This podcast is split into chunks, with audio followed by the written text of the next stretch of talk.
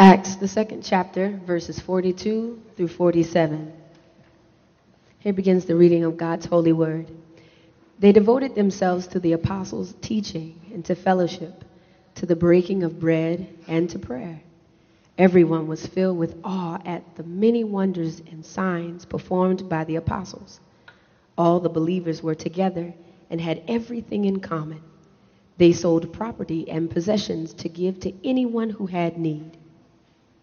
Every day they continued to meet together in the temple courts. They broke bread in their homes and ate together with glad and sincere hearts, praising God and enjoying the favor of all the people. And the Lord added to their number daily those who were being saved. So far the scripture. Thank you, Latoya. If you'll uh, look around you, hopefully you've got one of these cards um, on your seat or around you. Um, we're taking a break from uh, looking at the Gospel of Mark. Um, I'm going to talk to you about fellowship groups, explain what those are. And at the end of this uh, abbreviated sermon, we're going to bring up our fellowship group leaders and introduce you to them. You have in your card um, a description of where our fellowship group leaders meet. And as you listen to me, um, I hope you're thinking about this. Um, I became a Christian attending a group. Uh, I went to church for many months, but I would sit at the back because who knew what crazy Christians were capable of? And as soon as the sermon finished, I was out of the door. And it wasn't until I joined a small group w- that I found people I could get to know, people that I could ask all my stupid questions without me feeling stupid. And over a period of months, it was the environment that I needed to hold my hand as I made that first leap of faith. So to me, fellowship groups are central to Christianity. They are the church, as I hope to demonstrate to you now. And as I talk to you, think about that. Think about, look look on the card. It's got the nights on which our, and the places where our groups are. And you will see the leaders at the end. So what is this passage? Well, those of you who've been coming for a while know that we've been going through the Gospel of Mark, one of the four Gospels, Matthew, Mark, Luke, and John, that begin the New Testament. And the Gospels tell us uh, what happened after Jesus was born, began his ministry, his journey, as we've seen, to Jerusalem, his journey to the cross. He is crucified, dead, and buried. And then he's resurrected, the central miracle of Christianity. The Gospels end with his resurrection. And then the four Gospels are followed by the Book of Acts, called the Book of Acts because it talks about what the disciples did next, what happened after Jesus' death and resurrection. And if you begin to read the Book of Acts, it's really the history book of the Christian church.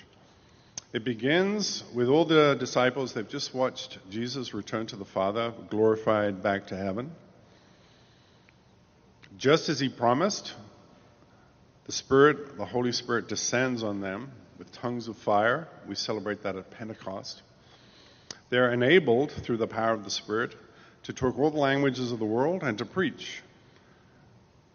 Peter preaches the first Christian sermon in Jerusalem. This is in Acts two.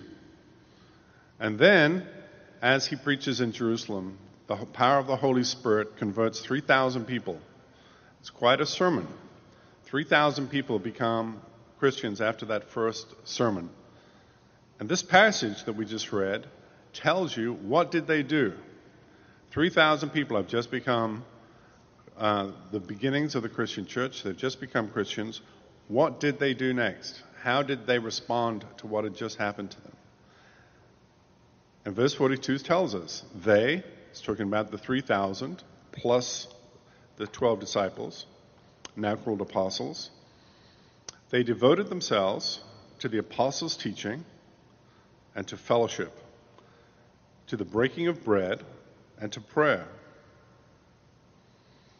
They, a new creation. The church begins here, and it is not just a social group. It has been created through the power of the Holy Spirit.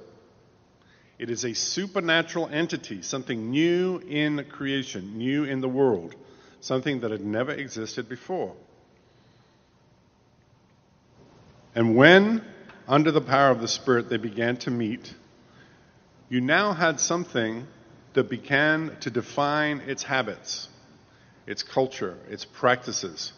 These are the foundational pillars of the Christian church. The Holy Spirit built something new. We saw in Mark how Jesus said the temple is now defunct. In fact, the temple is going to be destroyed, uh, seventy A D, and is being replaced by these people. They devoted themselves. This became the new focus of their life. The apostles' teaching, that is what the uh, disciples were telling them.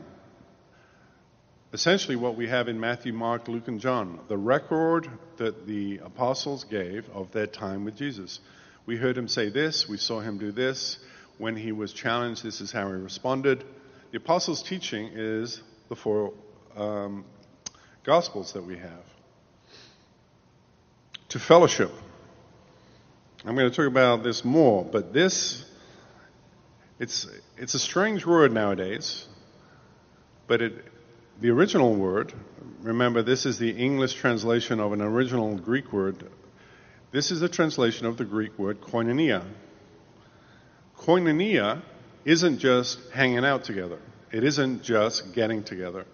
Koinonia is the word used in the Bible to describe the relationship of Father, Son, and Holy Spirit.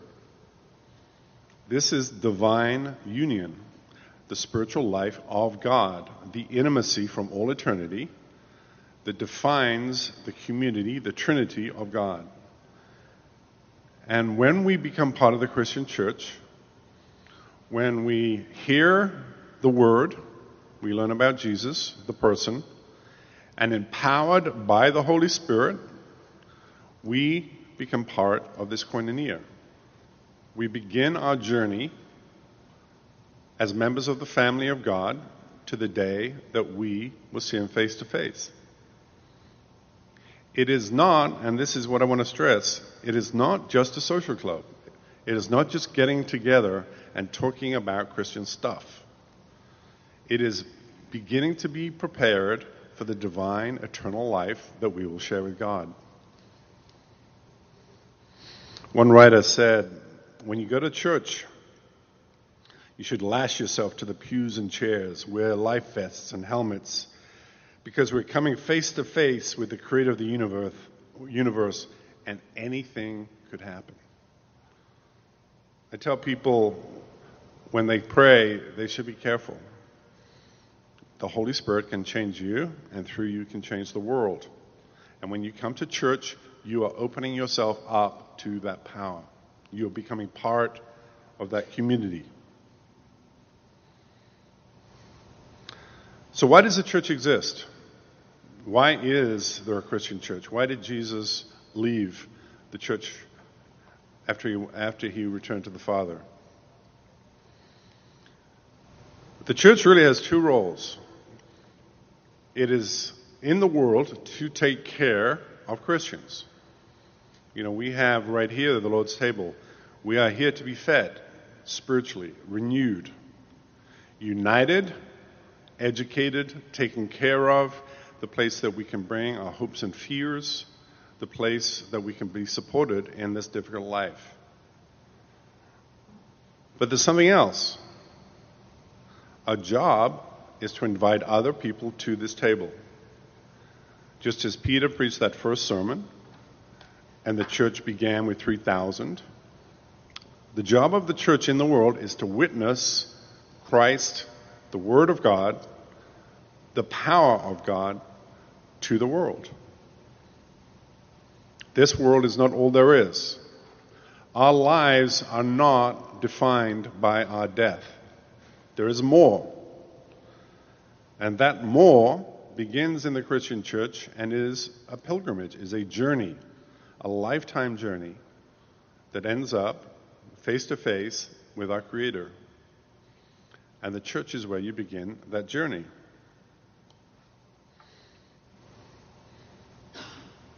Go and make disciples of all nations, baptizing them in the name of the Father and of the Son and of the Holy Spirit, teaching them to obey everything I have commanded you.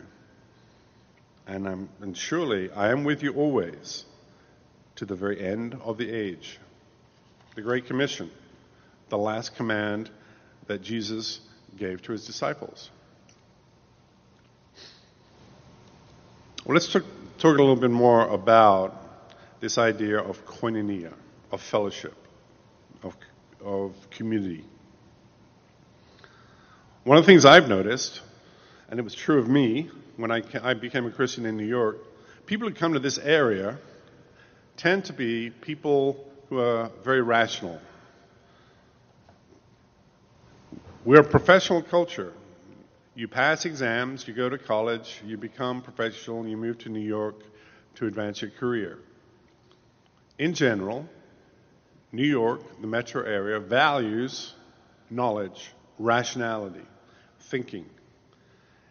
And you'll often find that people who come to church, people who come to fellowship groups, they want to know, what's the stuff I need to learn to pass the exam? How do I become a Christian? What's all that clever stuff that you know that I need to know? And you tend to devalue or overlook just the fact of getting together. You know, life is busy in the city. Time is money. Time is precious. Our energies, our times, our commitment are dominated by work, by family, by responsibilities. Who has the time to hang out, to sing Kumbaya and do all the gooey, glutinous stuff of making new relationships? Christians, you are not, and I am not, and nobody is transformed just by ideas. Some of you have heard this uh, before, but uh, there's a, a famous book, a very influential book, Uh, in the early two thousands, written by James Hunt. And it's called The Death of Character.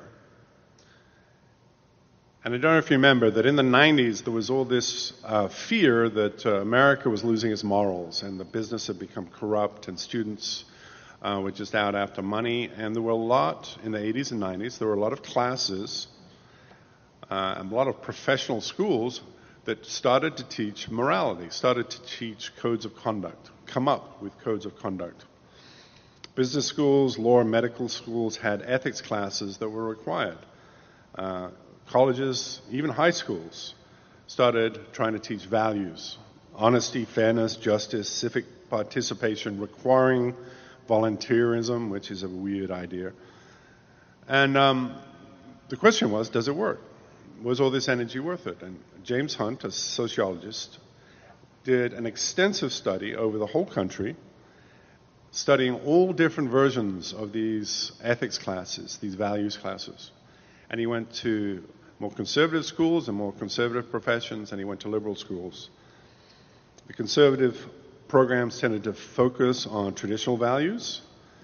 Um, the liberal schools tend, tended to focus on raising self-esteem.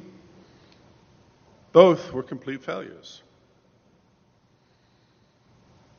The result was not people whose values are changed, because we don't get our values by reading books. Our values come to us through the relationships we have. They come through our friends, through our family, through our parents. They come to people that we respect, people we look up to, people we spend time with. You are changed, you grow, your character is formed in a community, in a series of relationships amidst the people that you value and trust. Your heart, your soul, your mind will follow and be shaped by what you devote your time and energy and life to. Those are the things that you are being shaped by. And you know this is true. How many self-help books do you have at home? unread on your shelves. How to be a better parent or spouse or lover or employee or boss or student.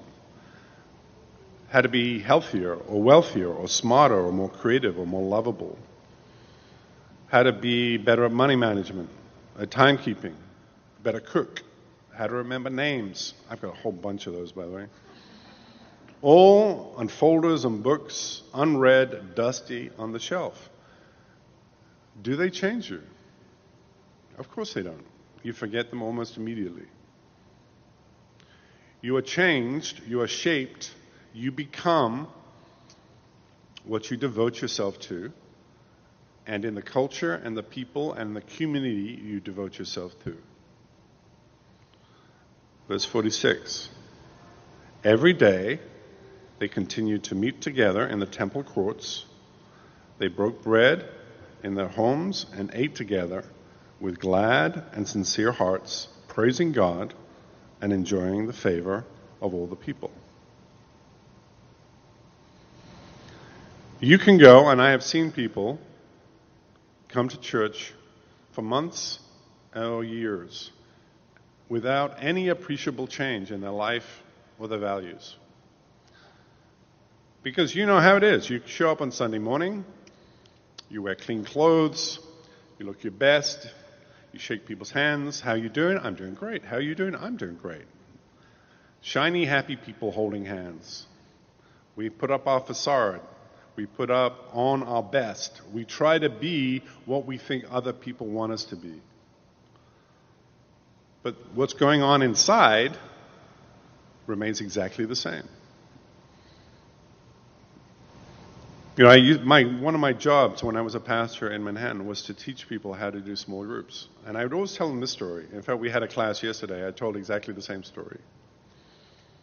Every human being has exactly the same problem. A broken heart. A broken relationship with God. We are created by God to be in relationship with Him, to worship Him, to love Him, to be devoted to Him. And the Bible tells us that relationship is broken. Every human being, their heart is broken. A big hole. How are you going to fix it? Not by watching Netflix, not by reading self-help books, not by drinking, not by all the things that people do to distract themselves so they don't think about what's going on in their life. I was told this at seminary. Everyone needs some person in their life, and this is the job of a pastor or a minister or anybody who's spiritually working with someone. Everybody needs someone in their life who asks them the question, how are you and God doing? What's going on between you and God? Because that is the issue of life.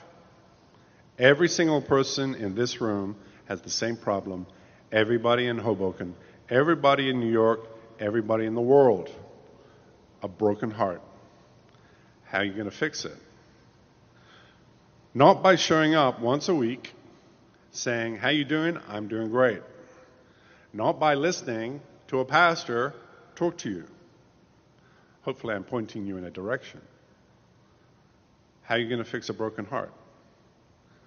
By surrounding yourself with people who care, who share the same values, who week after week are going to get to know you, are going to hear about your problems, who are going to pray for you, who you are going to learn to trust until eventually you can confess and talk about and pray about the real issues. That's the purpose of the Christian church, and that's what happens when you go to a fellowship group. You can't know and love everybody in this room. You can get to know four to five to six to seven people if you meet them every week or every other week. Over the course of the year, especially in the city, they will become your rock, your foundation. You'll learn to trust them, they will trust you, and you will grow. And that's why we do it. Only, this is an extreme thing to say, I think if you're not part of a fellowship group that is a Christian community, in addition to what happens on Sunday, you're not really in the church. Notice what it says about the early Christians. Every day they continued to meet together in the temple courts. So they all got together in a big group. They went to the temple. They got they saw each other every day. There was also the worship in the temple. But then they went to each other's homes in small groups. And that's where they devoted themselves to the apostles' preaching, to prayer, to worship, to fellowship, to breaking bread together. We're going to do that in a moment. If you want to transform, if you want to become something new, join a fellowship group.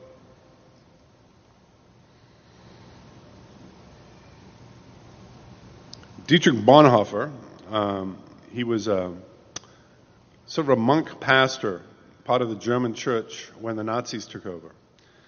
And the, the Nazis forced many Christian churches to kowtow to the Nazi regime. But there were groups of Christians who resisted kowtowing and acknowledging and supporting the Nazis. And Dietrich Bonhoeffer was part of one of those communities. They were forced to meet underground in secret. If a single person in that church betrayed them, the whole lot of them would be wiped out.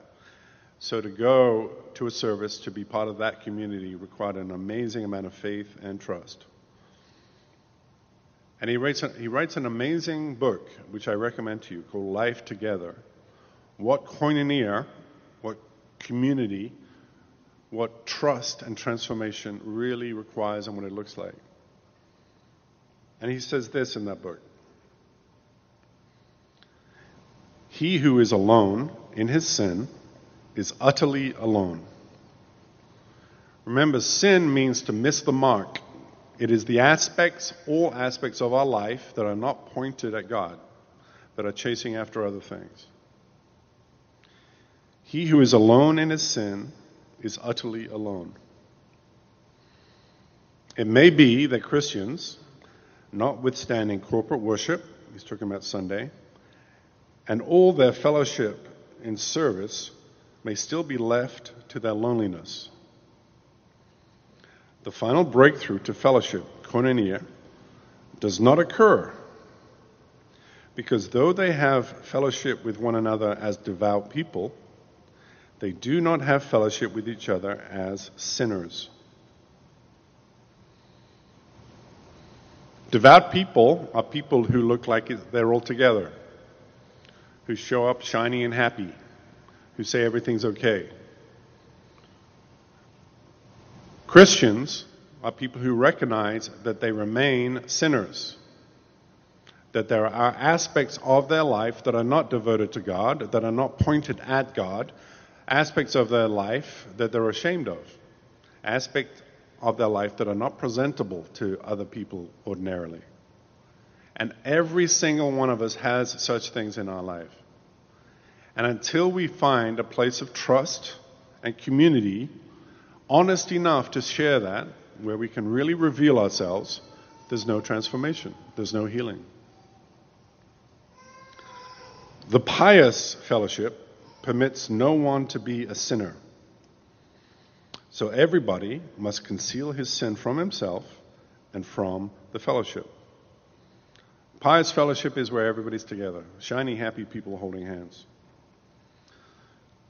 But it is the grace of the gospel, which is so hard for the pious to understand, that confronts us with the truth and says, you are a sinner, a great and desperate sinner. Now come as the sinner you are to God who loves you. He doesn't want anything from you, a sacrifice or a work. He wants just you, you alone as you are. This message is liberation through truth. The, the mask that you wear before other people will do you no good before Him. He wants to see you as you are. He wants to be gracious to you. You can dare to be a sinner. Christianity is not a rule book that we learn so that we can get our lives together. The Bible is not a self-help book. The Bible tells us about Jesus, a Savior. We need to be saved. We need to be saved from the world and from ourselves. And the way that's going to happen is when we begin to be honest with God and honest with each other. And that's why we need each other, and that's why we need to participate in small groups. Let's talk a little bit more about koinonia, this communal life. Jesus was part of that for all eternity, Father, Son, and Holy Spirit. That's where he comes from. Perfect relationship. So perfect, so self-giving, so generous towards each other, so lacking in restraint that three become one, and yet distinct. Each protects and respects and honors the other without limit. That's koinonia. That's why the Bible says that, that God is, his very nature is love, this shared intimacy, this community, a fellowship of love.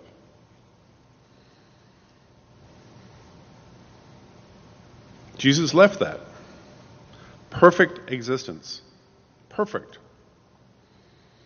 He leaves that and becomes a little child. Finite, vulnerable, small, pooping, constantly surprised, like most children are, by his own poop, no doubt. Why would God do that? So that he, making himself vulnerable, making himself one of us, would be approachable. So that we could begin to trust the God who would be so open, so radically generous, take such risks on our behalf. And then he forms a small group, twelve disciples, the apostles who become the foundation of the church. And those twelve become the Christian church, three thousand at the first sermon, filled with the Holy Spirit, now at that supernatural community. And the promise is, Jesus says this, where two or more are gathered in my name, there I am. His Spirit is present. And therefore, in the church, when we in faith put our trust in Christ, we are participating in the divine life. Now, there are still other terrible things going on. We're distracted, we chase after other things, we have other passions and loves. But there is now an aspect of ourselves that is part of that divine life. And every time we confess, that is, repent, turn from that old life to this new life, every time we come to the table and feed it, it grows. We become more and more the true children of God. When the Bible says, you know, become like Christ, that's what it means, to fully participate in the divine life of God, to be filled with his Spirit, to be aiming at him and his heart. So how are you going to do that? How can we do that? How should we do that? Well, if you've never done it before, try one of these groups. You know, I've just giving you some pretty exalted ideas. And it can be seem so mundane, you know. You show up on a Wednesday night and you have a cup of coffee with some people. Recognize what you're doing.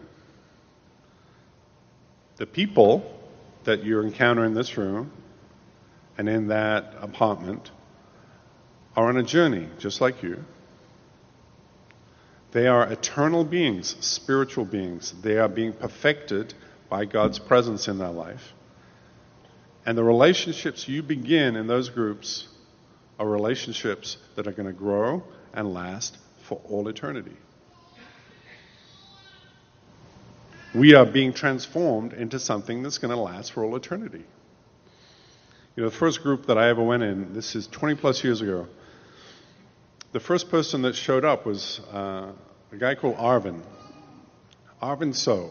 He was the first through the door. We shook hands. He is my best friend. He is now an elder in the, the city.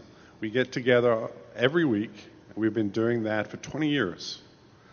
And we got in the habit of that first group. It began the relationship. And we have grown together through his marriage and his children, uh, the upsets we have in each other's lives. We've prayed for each other. He's become the rock that I have in the city. And it started with him just walking through the apartment door and shaking my hand. We are building something for all eternity. Relationships with each other, which will last. It's not just a social group. It's just something extraordinarily precious. We just have to listen. We just have to try. We just have to reach out, show up. So I've talked a lot. You don't listen to preachers anyway. You will listen to the people in the small group that you go to every week.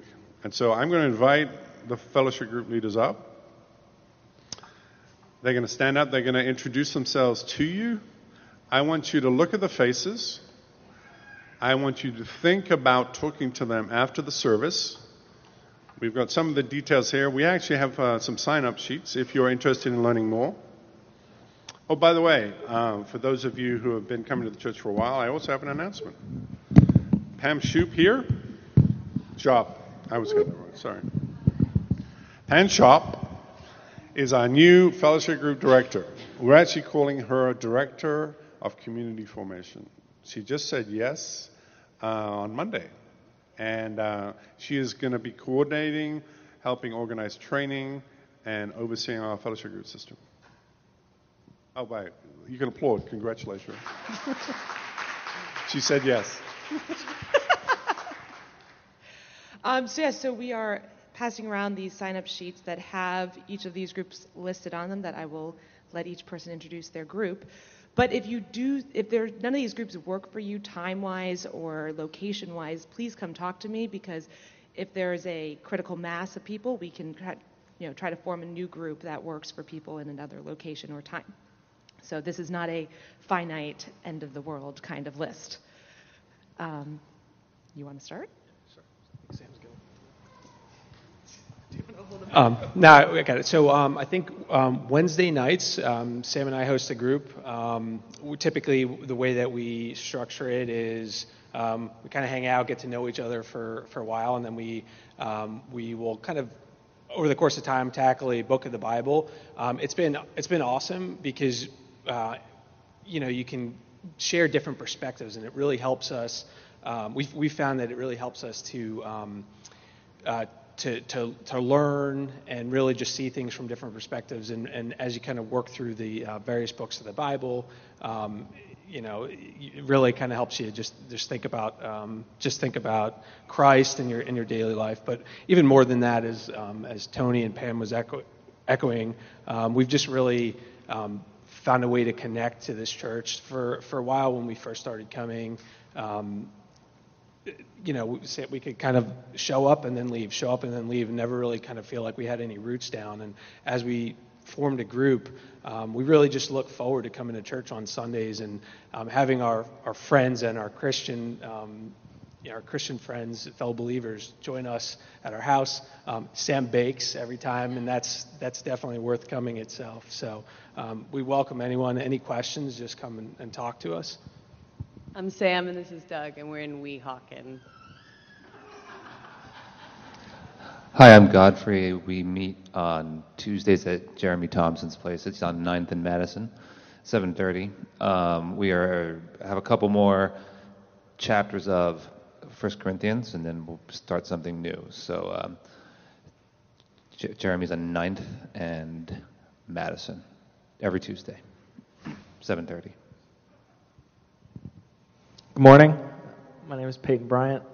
Uh, my wife, Bora, and I are going to host a group. Uh, we're going to do once a month on Saturday mornings. So we did weeknights for five years as part of the downtown Hoboken fellowship group. And um, we just want to try something different, do a little bit longer. So we're going to get the start time right based on what folks that are interested want to do, but I'm thinking like nine thirty to eleven thirty in the morning, maybe nine thirty to twelve. I'm thinking brunch. I'm thinking fellowship. I'm thinking prayer. um, you know, we can kind of play with that. But uh, the idea is to do once a month, a, like a sustained Saturday morning. Um, we want we have ideas on childcare, so if there are families that want to come, um, you know, we're we're at three thirty-three River, and we've got some facilities that can help keep kids entertained. Um, so that, that's what we're thinking about. Um, we're gonna we're gonna be in Scripture also, in studies, and uh, in fellowship. So uh, Peyton and Bora, downtown Hoboken, Saturdays in the morning. Good morning, I'm Andrew Schaff, as you heard from my wife Pam. Um, about three years ago we got married and moved to Hoboken and immediately started going to a small group at that time led by Tony. And it was about the same time Doug and Sam came as well. And about a year, year and a half into that we broke off and formed our own, so we've been in a group together for the past three years. And we feel now we're being called to start our own group. So we'll be starting a brand new group this coming Wednesdays. Wednesdays at eight, at our apartment at eleventh and Hudson here in, in Hoboken North. We don't quite know exactly what we're going to do yet, but it'll probably be very similar to what um, Doug and Sam have offered. We'll pick a book of the Bible, more more than likely. We'll kind of have a discussion to see who comes and what the interest is. We'll go through it. Um, we'll definitely have time for fellowship. We we want to introduce a time of worship into the, the group as well, to kind of make that break from your week weekday into into the small group time. But this is a brand new. We'll we'll see where it goes and see where the wind takes us, and that um. We will have this adventure together. So Wednesdays at eight, please come talk to us if you're interested. Hi, I'm Robin, and I help organize uh, the moms groups. So um, we have morning group at nine thirty on Wednesdays, and it meets at E V Free Hoboken. Um, we have childcare if you want to just like hang out with your friends without the little one and just chill for a little bit. Um, but babies are super welcome, and we're very like baby friendly too. So. Um, yeah, I'm excited because we're going through an Abide study about the first, second, and third John, and we're kind of reading it together and trying to use what God's given us because we're fully equipped, right, um, for everything we need in spiritual life. And then we're listening to an audio during the week to help us learn and more about the books. Um, The second one is the Working Moms group, which is exciting. We started that last year, and it's podcast-based and once a month, and it's been great. Um, both are great for communities. I feel like we can get advice from each other, be honest with each other, and get prayer, and it's been really good. Hey, I'm Nathan. Um, this is my wife, Robin. We're going to try something a little experimental. Um, we don't. We're calling it Wine, Wisdom, and Song, and we don't want to be like your core group. We want you to meet regularly with, with one of these groups, but as you're available, feel free to come to ours. Anyone can come. It's open to anyone, um, and we're going to do it once a month. Um, and the idea is we'll drink some wine together. We'll uh, discuss questions that you might have, so bring any, any questions, and then we'll close in song. Um, and the first meeting we're going to do is October twelfth, which is a Friday, Um, at night, and um, the time is to be decided. If you're interested, talk to me. I'll add you to our mailing list. So there they are. Um, nearly always we begin with a set of leaders, and then we will develop more groups as the ministry year goes on. So don't despair if there is not something immediately convenient. I'd encourage you to try and start and see what happens, because something will happen, I promise you. Um, I encourage you to speak to these people after the service. You've seen their faces. They're going to be at the back after the service.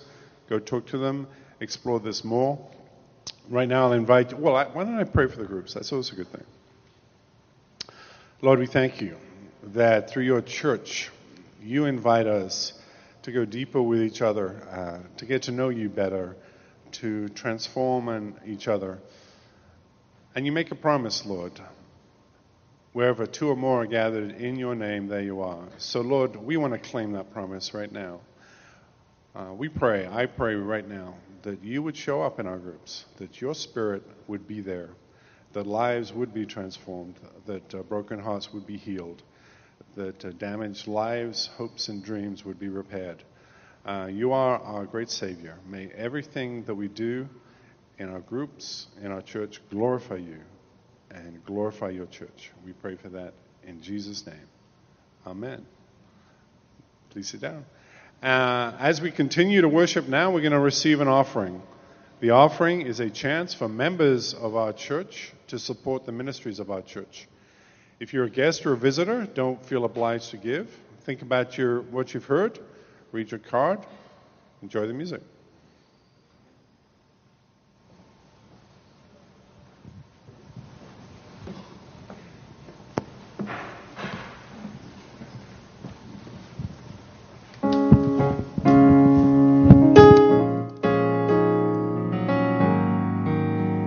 Shall I know you are